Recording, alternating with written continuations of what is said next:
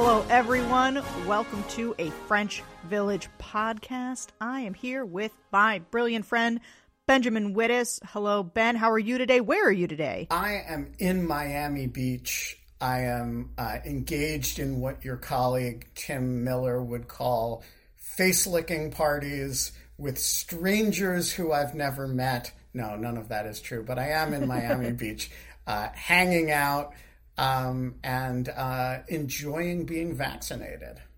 Wow. Yeah, it's a very, very interesting hotel room. It looks like you're in Miami Beach. I'll tell you that. It does. It's that combination of blue and white. It is sunny. I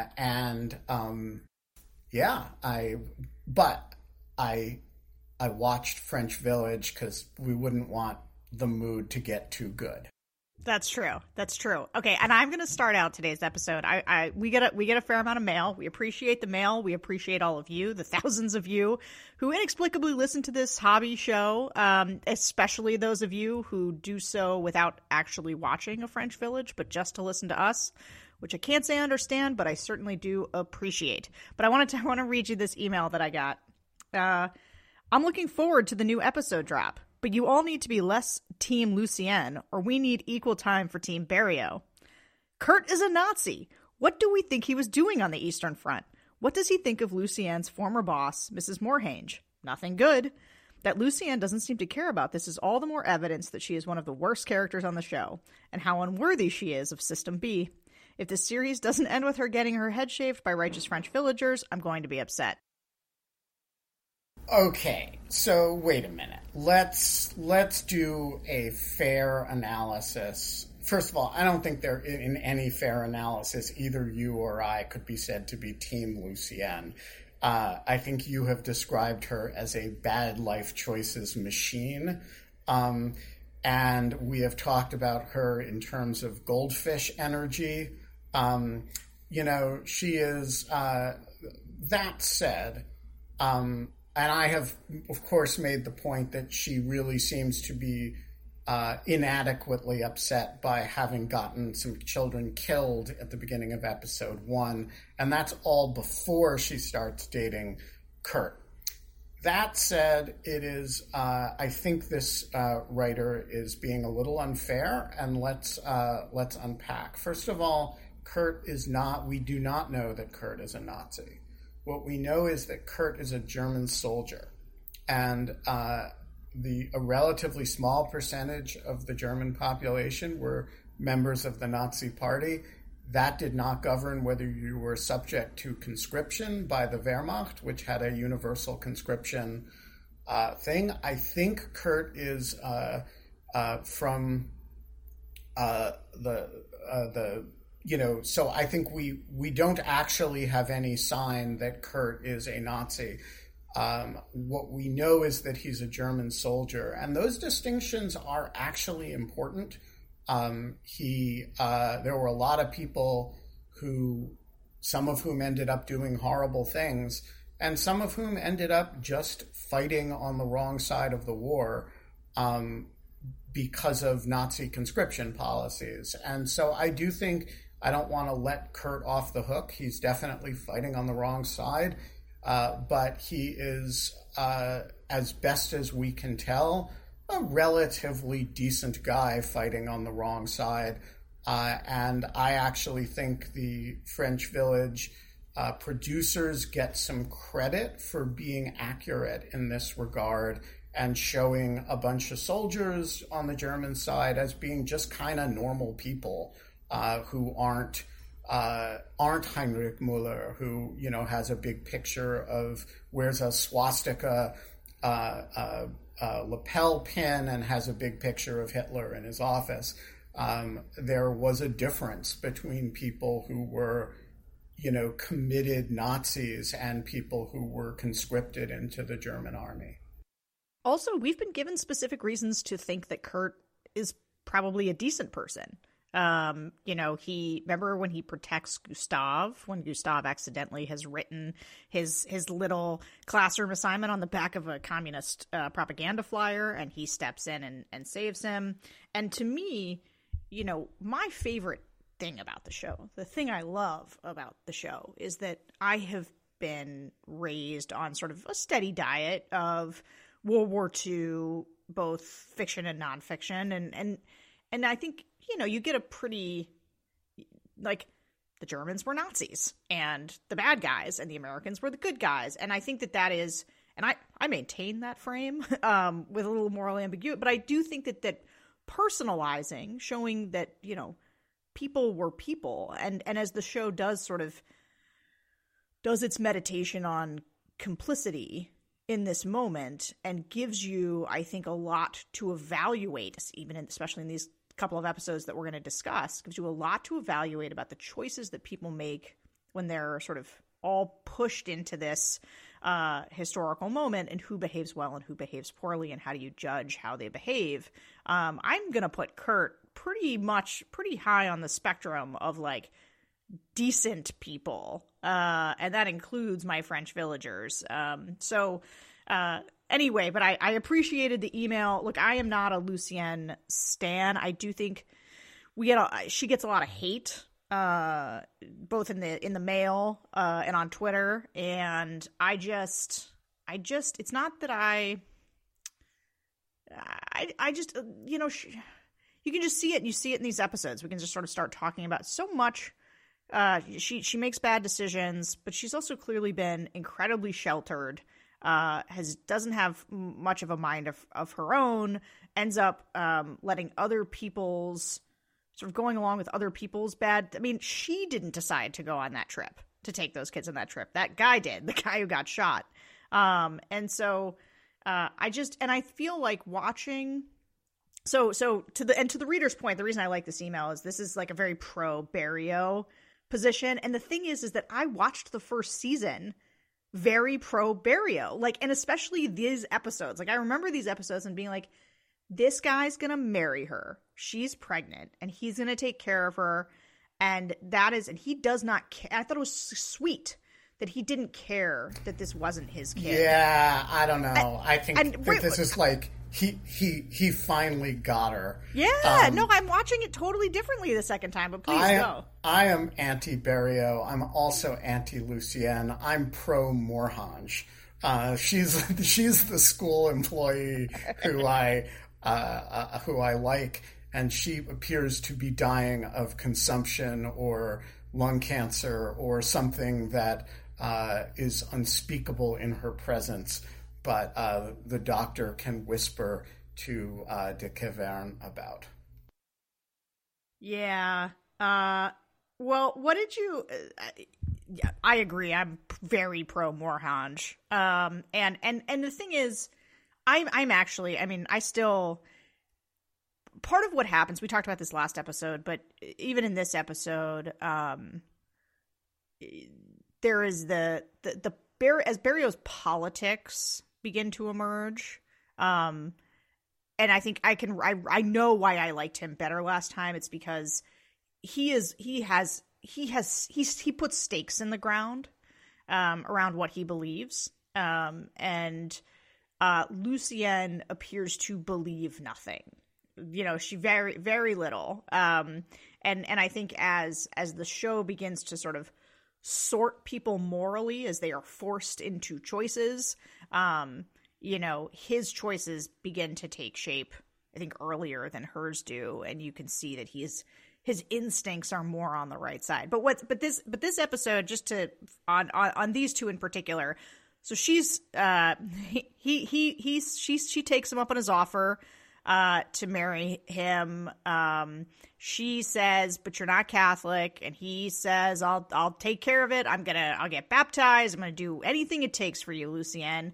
And he goes to the church and tries to bribe the priest with religious teachings at the school so that he can get a shotgun catechism. And just as that's happening, the church gets shut down because Marcel and our baby-faced commie leader from out of town have shot. They have taken out. They have shot the German officer in the drugstore earlier than they thought they were going to. And so the entire town's being shut down. And so they find themselves trapped in the church where Beriot meets Lucienne's father. And go ahead. Yeah, so I love this. Lucienne's father, who is there with a wooden angel that he has reconstructed and fixed. He's some kind of a craftsman. And he sees right through everything that they've got going on. He figures out that Lucienne is pregnant. He figures out that Beriot is not the father, that Beriot is covering for Lucienne and wants to marry her anyway. And he's a very religious Catholic who Lucienne is convinced is going to be very disapproving of this. And he's just pleased as punch because Beriot is protecting their family's honor. And he's like, you want to be a fake Catholic? Go for it, dude. And I love Lucienne's father. He is all religious hypocrisy that we have all imagined with a kind of earnest smile. And I think he's introduced in a very amusing way, and he turns into a very interesting character very quickly. Yeah, and I would just say, I guess I'd push back on a little bit of that in that, he does sort of say, well, you can't just convert. He sort of says, like, it comes from inside, but then he, like, kind of points at him and he's like, but that kid is getting baptized in the catechism, like, right away. And it is funny, and he doesn't seem... It is a great scene where he figures it out. Of course, they're going to have soup, but he figures it out, and he just kind of says, I mean, there is the annoying part it's just old-fashioned, but Lucienne's trying to break it to her dad, because he shows up at the house with Beriot, and she sort of starts to tell him, but she's clearly, like, looking at Beriot like, this is you now, dude. And so he has to kind of straighten his shoulders and ask permission for her hand in marriage. And then the men sit down with their glasses of something, and Lucienne's dad, like, shoots his, and then, Beriot's sipping it very primly the way that he does, where they discuss, the men's business of what will be done with his daughter. And then later, the dad sort of pulls Beriot aside to be like, I see this whole thing. I totally get what's going on here. But they, like, have to talk about it as men. And then he decides he's going to bed. He decides he's going to bed in a very particular context. He does not want to explain his disappointment in Lucienne to Lucienne. He wants to send her a message of disappointment. And so he goes to bed without eating her soup. Mm-hmm. And specifically says to Beriot, she'll know exactly what it means, that I'm ashamed. And then he says something really interesting about her, which is she understands more than she pretends to. Yes. Which I think is goes to one of those debates that we've been having about Lucienne from the beginning, which is, is she amoral? Is she stupid? Is she 20? Very young? What is she exactly ethically and morally? And her father seems to understand or seems to think that she's a kind of still waters run deep kind of creature. I have to say, I find this hard to believe, but we'll see if it's a harbinger of something. Yeah. But it's still a nice, it's sort of funny scene. And you get the whole time, you're nervous for Lucienne. I mean, she goes through with a self-induced abortion because clearly trying to avoid this moment of, and I'll tell you what I was, I would say anybody who's ever had to break tough news to a parent, right? You are petrified of their disappointment. And but what I love about the dad's reaction in the context of, you know, their lives and the history there is that I think he reacts the way like a lot of parents do when they're met with a reality that they understand that their kids don't quite realize they understand, like, you know, coming out to a parent, for example, you know, and you think, God, you just can't imagine what they're going to say. And like, you know, they kind of say something like, yeah, you think, you know, like, yeah, we had it. You were the captain of many sports teams and listened to a lot of Indigo Girls. So yeah, we might have smoked that out a little bit. So there's something parental about the both. I need to communicate that I don't love this at the same time. Like, I love this kid, and I'm not gonna act, you can tell he's not broken by this in any real way. Yeah. And also that he is, very grateful to Beriot for, you know, creating a manageable situation out of what in other contexts would be an unmanageable situation. And, you know, the idea of an unwanted pregnancy when you're single today is a difficult enough thing to imagine in the context of a very religious France in that period where everybody's struggling for food and you have a stable job as a school teacher that you will not have as a single parent. You know, that's this is Beriot's behavior is, we can make fun of it, but if you're the father of Lucienne, this is a lifeline. Yeah. Yep. Which I will tell you this, and now I'll jump storylines because I think and move on to the Schwartzes. But there's one of the really interesting things that comes up in this episode that they don't do explicitly, but the dad asks, how much money do you make? To Beriot, and Beriot says, you know, 14,000 francs a year, which makes dad very pleased. That must, you know, that is a respectable amount of money. And he says something like, God bless the public schools or whatever. But it's funny in the context of the foie gras purchase that Mrs. Schwartz has made, where they have spent 5,000 francs on the foie gras. So a third of Beriot's very respectable public school salary they have spent on one item as part of a meal for the German, for Kollwitz and the... And to be fair to her, she acknowledges that it's extravagant, although her husband demands it of her. But it gives you a real sense of how big the class divide is between the, you know, the business class and the, you know, even the civil servants. Yeah, but it's like, it would be like if a teacher today, I'm just going to give a round number, like made $50,000 and the foie gras that she was willing to pay was like $14,000, and like then it dinner. Falls into the hands of the commies just to be like the foie gras. We've priced it, we've purchased it, we've traded it back because Kollwitz cancels the dinner because the commies assassinate his guy, and then the commie happens to end up hiding out in the basement where the foie gras is served, is being stored, and boy, is this Marcel Larcher's lucky day.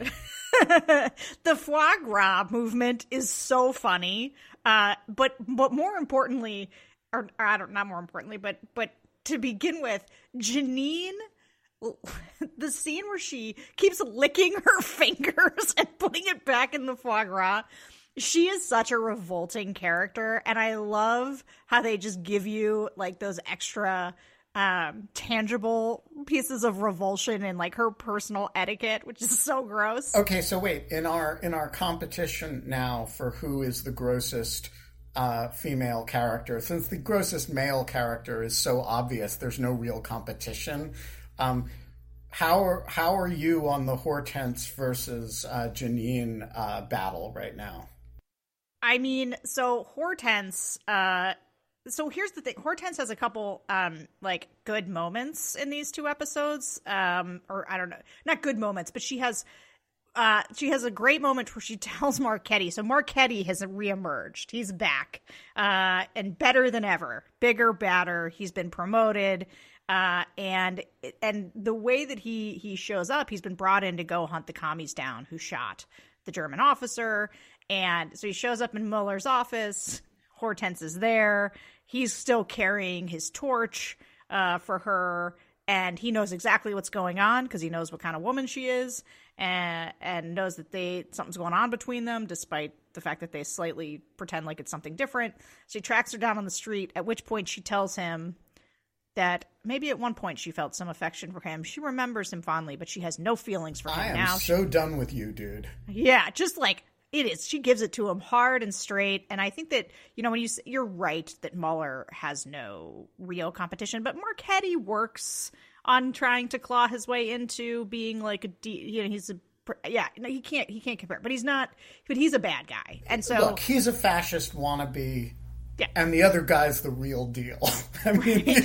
he's kind of like OG Nazi fascist policeman torturer guy. Marchetti's true, but he's pale imitation. That's true, but it's sort of like, let's just take Trump versus Elise Stefanik to use an example of something that's contemporary. You know, I find Elise Stefanik's behavior as a wannabe who knows better to be, yes, not as gross as Trump himself, but she is still a figure of loathing for me. Fair enough. Anyway. I think he is basically Elise Stefanik, and I think that should be his, you know, as we draw lines to the modern era, I think thinking about Elise Stefanik in Marchetti kind of terms makes a certain amount of sense.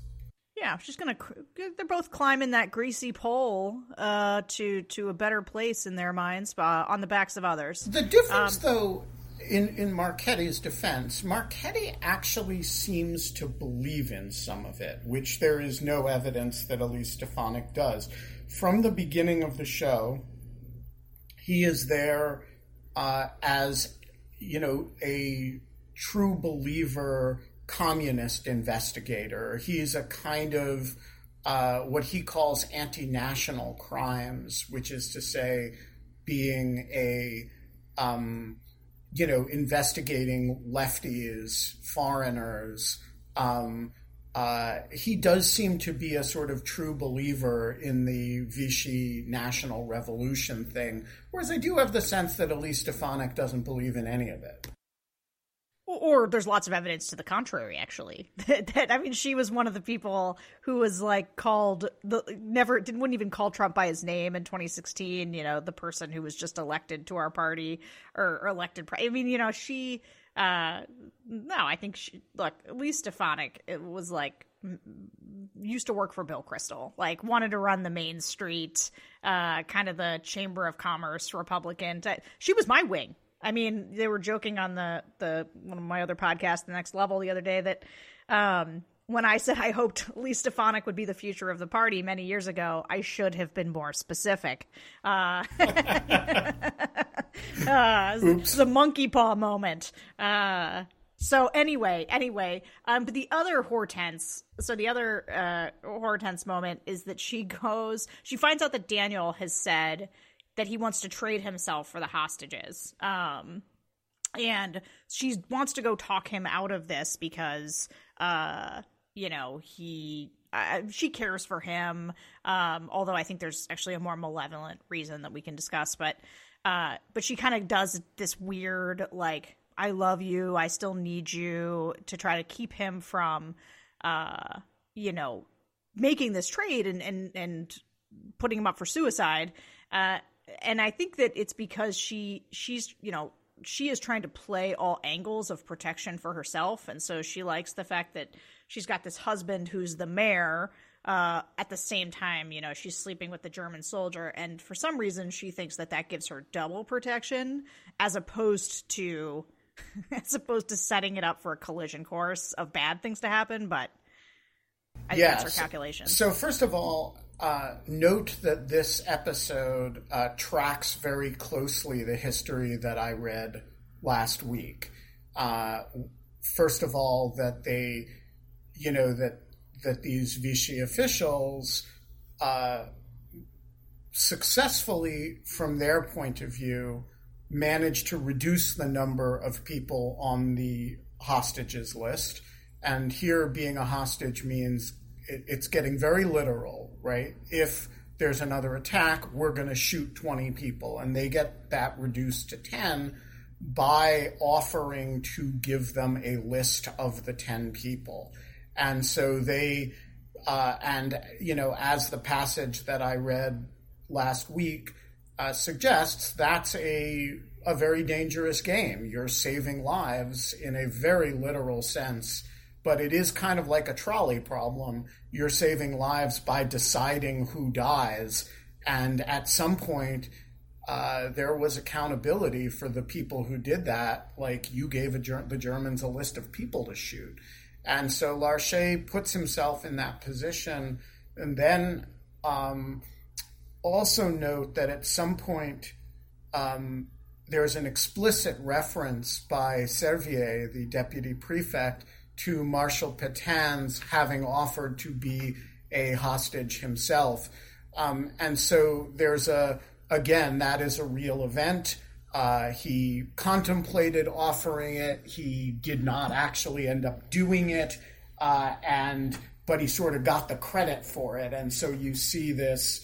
So this is a thinly disguised portrayal of actually very specific real events. And they were, as the show depicts, exactly in response to these hits by communists against kind of random German officers once the Communist Party had been kind of activated for terrorist or resistance attacks.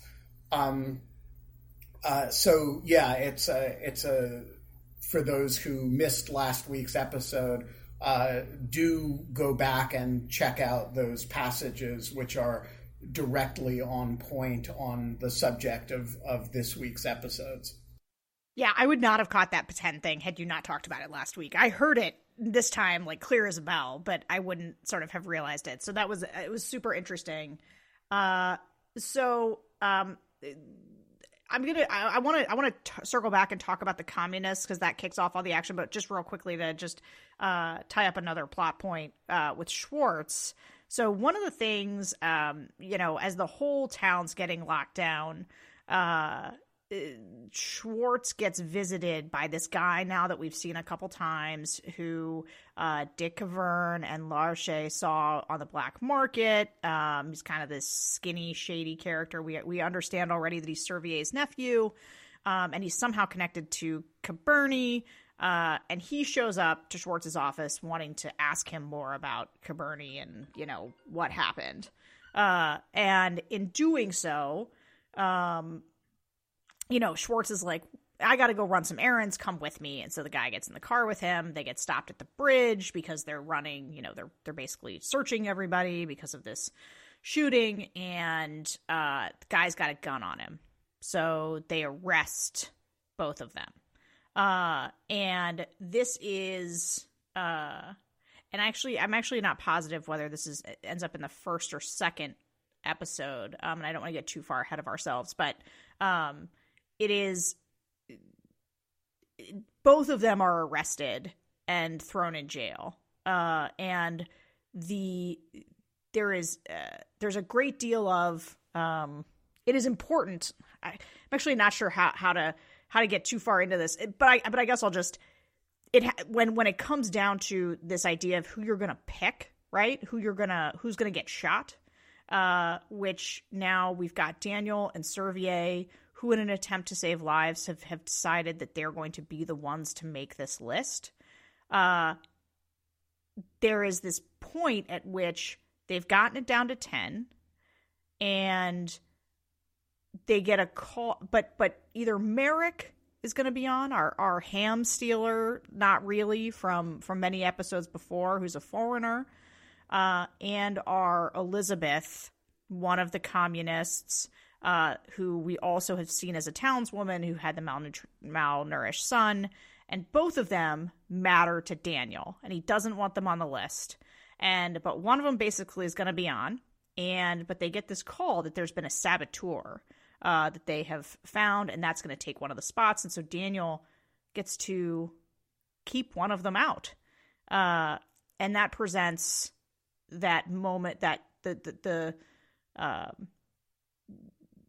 he's happy about this at this point. But then it turns out that it's Servier's nephew, right? So this is what's crazy about the whole episode becomes very close, both because it is Daniel's brother who is the one who has assassinated a soldier, is one of the people who assassinated, or the commander, the German commander, who is now, and so they're coming for him. So the reason that there's this list that has to get made, the reason they're going to execute people is because of Daniel's brother.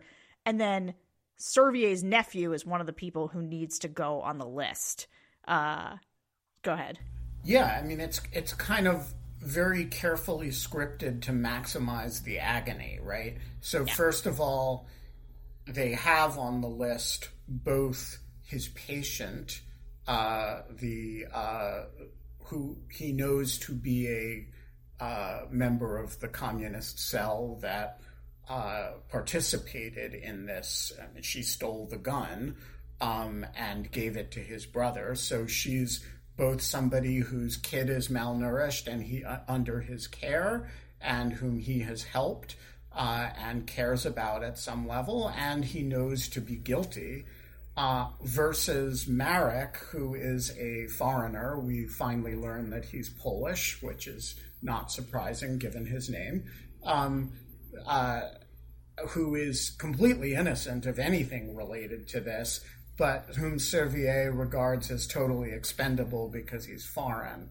And so it first forces him to choose between the two of them, and decide whom he will save, he makes the unpopular choice, and one that's hard for him, of he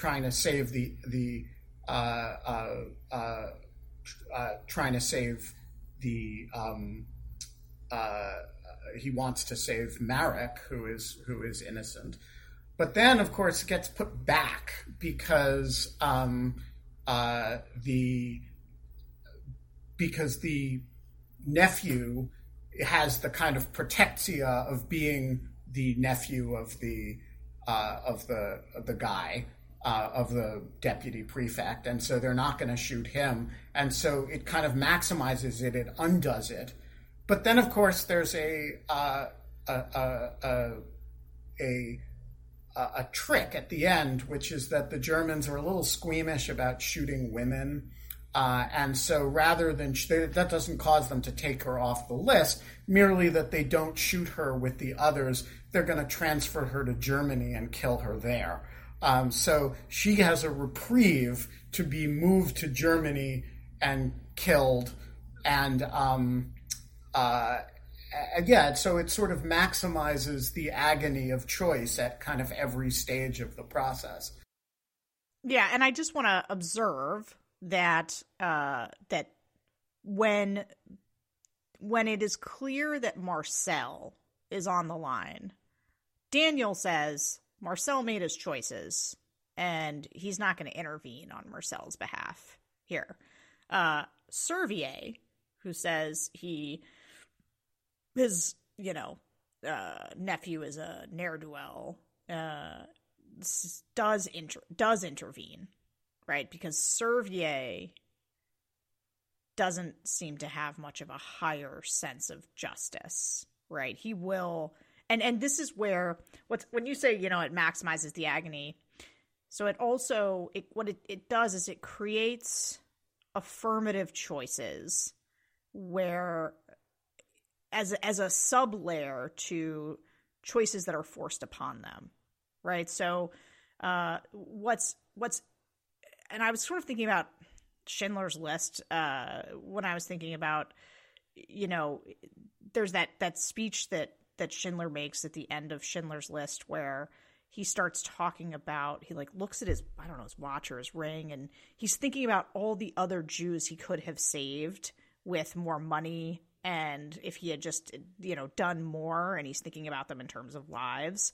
And so I was thinking about it in this context where Servier believes they are given an impossible task, right? They're going to kill 20 people, and it's already down from 100, as Kollwitz tells them.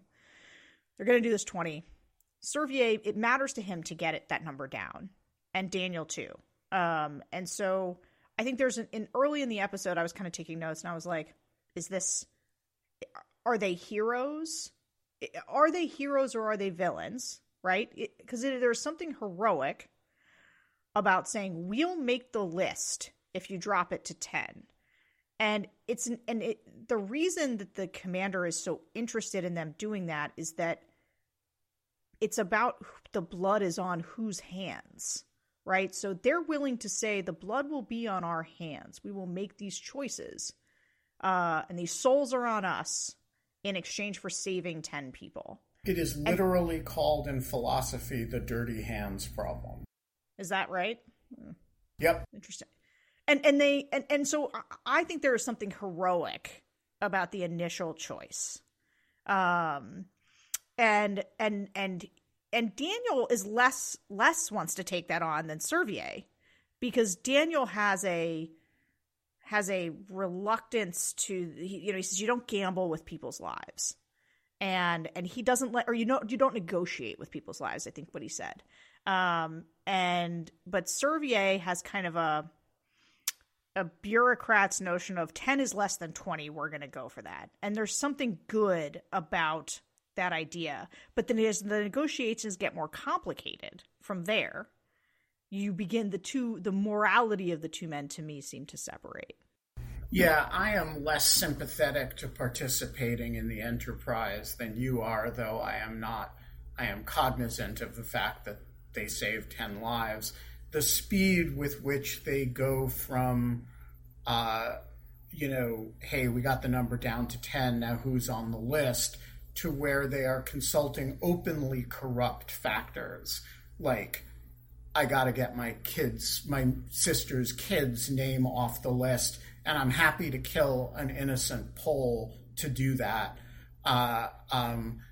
You know, the... Servier does that. That's yes. Not where Larcher is. No, but Larcher does, you know, and then he also, but Larcher does have, you know, knows that she is that the communist woman whom he's trying to save knows that she's guilty, and that she's actively participated in this plot and is not interested. But she's his patient, and, you know, he's concerned about her kids. And so he's happy to let people who aren't somebody who isn't a participant in the plot get shot if he can save her. And that's just a personal thing. I do think that there is a real problem of once you're participating in the Nazis' project of deciding who lives and who dies, one thing that will be destroyed is your own soul. And maybe that's worth it to save 10 lives, but these people go from doing something honorable to doing something really dishonorable really quickly. And so we should spend some time on this, because I'm pretty interested in this question. I think it's actually the essential question the show is asking. I see a difference. I agree with you, though, that for Larcher, it is a matter of what will impact, like, it's what he can and can't live with. Right? It is about him. It's about what he has to feel. And because he knows that this woman has 4 kids, the guilt of it hurts him more than the 60-year-old communist MP that I have no idea what they don't tell you that much about his situation other than that he's married. But there, you I think as a human do these calculations of like how much devastation does it leave behind, and you can see why somebody who had 4 kids, like you can understand. To me, I think you can understand why Daniel makes the decisions that he makes, and I also think his position on Marek, which is it's our fault that he's there in the first place. Like they had already done an immoral thing that had allowed Marek to be swept up in this. And so that he felt like that blood would be on their hands for real. And so that to me is different and less bad than Servier getting his own nephew off and putting, you know, a Marek or an Elizabeth back on the list. Yeah. I mean, look, I don't know this question of how involved should you be to save how many lives has racked philosophers ever since, you know, I mean, people have been talking about it literally since this period. It's been an active debate, and it's been a debate among, you know, historical evaluation of, you know, the Daniel Larchers and Serviers of the world as well. I don't want to resolve that dispute. I will say, I mean, I don't think I can resolve that dispute. I will say I feel for the officials who were in that position, and I understand why they did what they did. And by the way, this was not limited to French officials under occupation. When the Nazis were trying to liquidate the Warsaw Ghetto, they had the Jewish leadership of the ghetto choose people to be deported, and you know there were. I mean, and those numbers were big. I mean, these numbers are 20. Those numbers, you know, there were hundreds of thousands of people in the Warsaw Ghetto, and the Nazis wanted to kill them all. And so this is a serious problem, and people who were in this position in good faith had to make horrible choices, and I don't really want to put the blame for those choices on them. I do want to say, at least in retrospect, the proper amount of negotiating with lives with Nazis was 0. And, you know, I don't think very much good came of it.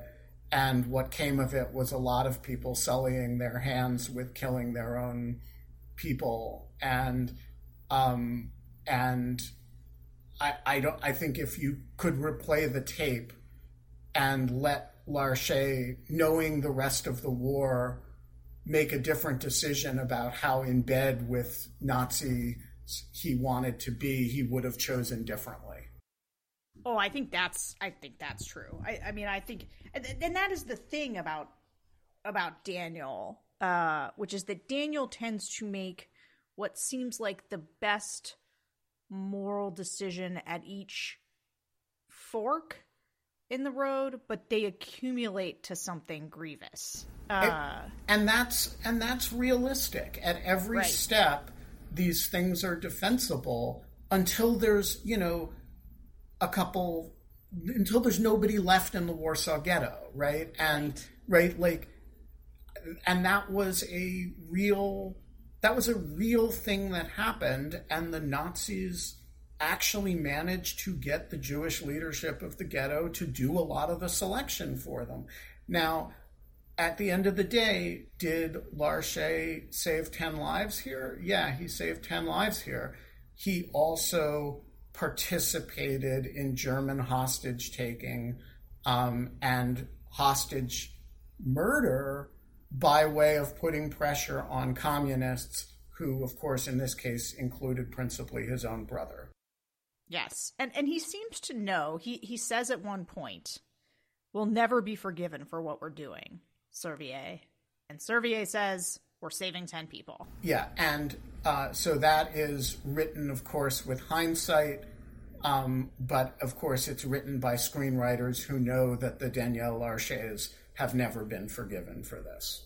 Yes, I think I think that is right. We won't get. We'll leave that part there. But there's a couple other. There's a fair amount of reflection going on between characters in this episode, and so there's another conversation between Schwartz and Marie that is less interesting than the one between Larcher and Servier, but still sort of interesting.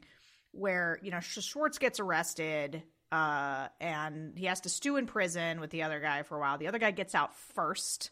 And Schwartz is eventually released. Kollwitz personally gets him out. Sorry about it. And then Cremieux asks him to make a delivery for him. And it seems like the only way that he agrees is because Marie gets to come with him and he gets to spend time with Marie in the car. And they end up having this conversation where he is saying how insane it is that the communists killed a German officer, and she looks at him with that sense of bemusement and sort of disgust of. Like, wait, why is that insane? They are fighting back. And this is, I love the scene because you can see her resistant heart, her resistance, it's just in there. And, he says, it's insane to shoot a crowd like that. What purpose does it serve? And she says, it shows the war isn't over, because Marie still got fight left in her. And so they have this sort of back and forth, which of course leads to them making out and having sex. And they're talking afterwards, and Schwartz says something that being in jail showed him two things. One of them more interesting than the other, and the more interesting one is that his class, his money, his position, that he's starting to understand they might not be able to protect him the way that he thinks that they can protect him. You'd think he would have figured that out when he gets denounced as a Jew and he barely is able to protect himself from the allegation. Yeah, maybe, but I do think it is a recognition that things are changing, and that just because he works for the Germans, that might not matter as much as it had earlier on in the occupation. And it is also just a reminder of Schwartz's whole worldview, which is basically me, all the way through. Whereas Marie obviously has some fidelity to something larger and bigger. But the second thing he says is about her, I realize you're the only person I care about. At which point, I would just like to remind everybody that this dude has a kid. Yeah, I was just gonna say. We haven't seen him for a while, but these people make me crazy. Okay. So now that we've covered all the other plot points, let's do, in our last quarter of the show, focus entirely on the communists. Even though we really should have started there because it's actually what the episodes are about. Because it's it sets off all the action for the episodes. But this isn't a scripted podcast. We just kind of jump in, so we'll take it. We'll take it last. So the whole thing kind of starts out with they're ready to go. They are planning the assassination. Marcel is going with the baby-faced leader, and the baby-faced leader has a toothache, which means that they need to go to a pharmacy before everything happens. Marcel and the guy doesn't want to go, but Marcel's like, "We got time. Let's go get you some cloves for your toothache." And while they are in the pharmacy, the German soldiers walk in, and they're just now standing behind them. And you see the baby-faced commie go for his gun, and Marcel puts his hand on him to stop him. He does not want this done in the pharmacy. But when it's his turn to order, he goes and starts talking to the pharmacist, and baby-faced communist turns around and shoots the first German officer, and then the second one comes at him. Marcel jumps on him. They shoot the second one, and now they're on the run. And eventually, this is one of those. This show usually isn't too bad about this stuff, but there was a really silly, you know, they find kind of a grate to a wine, to a cellar and a house. And, you know, they're just managed to just like pop the lock off with the butt of a gun. And Marcel scurries in there and the babyface communist relocks the grate. And Marcel is now alone in the cellar as the entire town is being locked down. And there's a manhunt for his arrest. Yeah, so this is, I think, a fairly reasonable account of, you know, they're very short of ammunition. They have very little limited ability to plot a getaway. And I actually am on the side of the babyface commander here. You've got an enclosed space with two Germans. Your job is to kill some Germans. It doesn't matter who. You've got them in the room. All you got to do is turn around and shoot. And Marcel tries to restrain him, but he does it. That's the mission. And then they manage to get away, which, of course, sets up the whole hostage-taking situation. But they are... I mean, I actually think he... correctly manage, you know, he manages the situation in a fashion that completes their maybe crazy but clear mission. Of course, the party then shifts gears on them, and Marcel is blamed for this political mistake, which is Stalin-esque, for things that didn't work out that we need to blame on somebody. And Marcel is now stuck in the basement with the foie gras, which is and a lot of nice wine. So he's in a bad way, but he's also they have actually pulled it off, and pulled it off with exactly the effect that they were supposed to, which is to make the Germans retaliate. You know, I think I have to say, I thought the babyface commander was going to lead them into disaster, but I thought he acquitted himself pretty well given the parameters of the mission. What do you make, though? This is the part I really want to ask you about. And I know you've got a hard stop, so I'm just going to, we can kind of end on this, but Paul, the head of the local communist guy, who's always on Marcel about something, and the party this and the party that, and represents Stalinist orthodoxy, which is to say, whatever the party says at any given minute is his gospel, even if it contradicts what the party was saying yesterday and will say tomorrow. Right, which. I mean, you gotta, I mean, this is, it would, if it weren't so terrible, it would be funny, where Paul shows up and he's trying to make up some fake documentation and take some pictures, which, by the way, is like the kind of thing you could have they could have thought about beforehand, that they might need to make a run for it and they need the fake passports, like, as opposed to shooting it while taking the photos then, but whatever. But he comes in and he's like, this was a political error on your part. As though he had not been saying to Marcel the entire time, the party's orders. Marcel didn't want to go shoot anybody. He was against it the whole time. As he reminds, he voted against it, followed orders. No, but this is the Communist Party, right? When something goes badly, they need somebody to blame. And he is now a convenient, having actually argued against this precise policy, he's the face of it. And they are going to be, you know, it's on him. You know, that's the history of this period is a history of the party pivoting on a dime and blaming people. And of course, the most famous example of that is, you know, their pivot on a dime from being essentially not anti-Nazi after the Molotov Ribbentrop Pact to being, you know, the face, you know, being the active resistors after the Soviet invasion, the invasion of the Soviet Union. So this is, a portrait in miniature of something that the party did at massive scale. Well, I don't understand why anybody would belong to the Communist Party, I gotta say.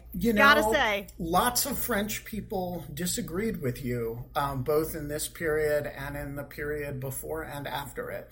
And the party was a big political force in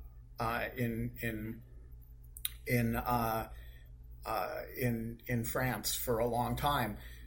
We have got to wrap up, but I do want to say one other thing about the assassination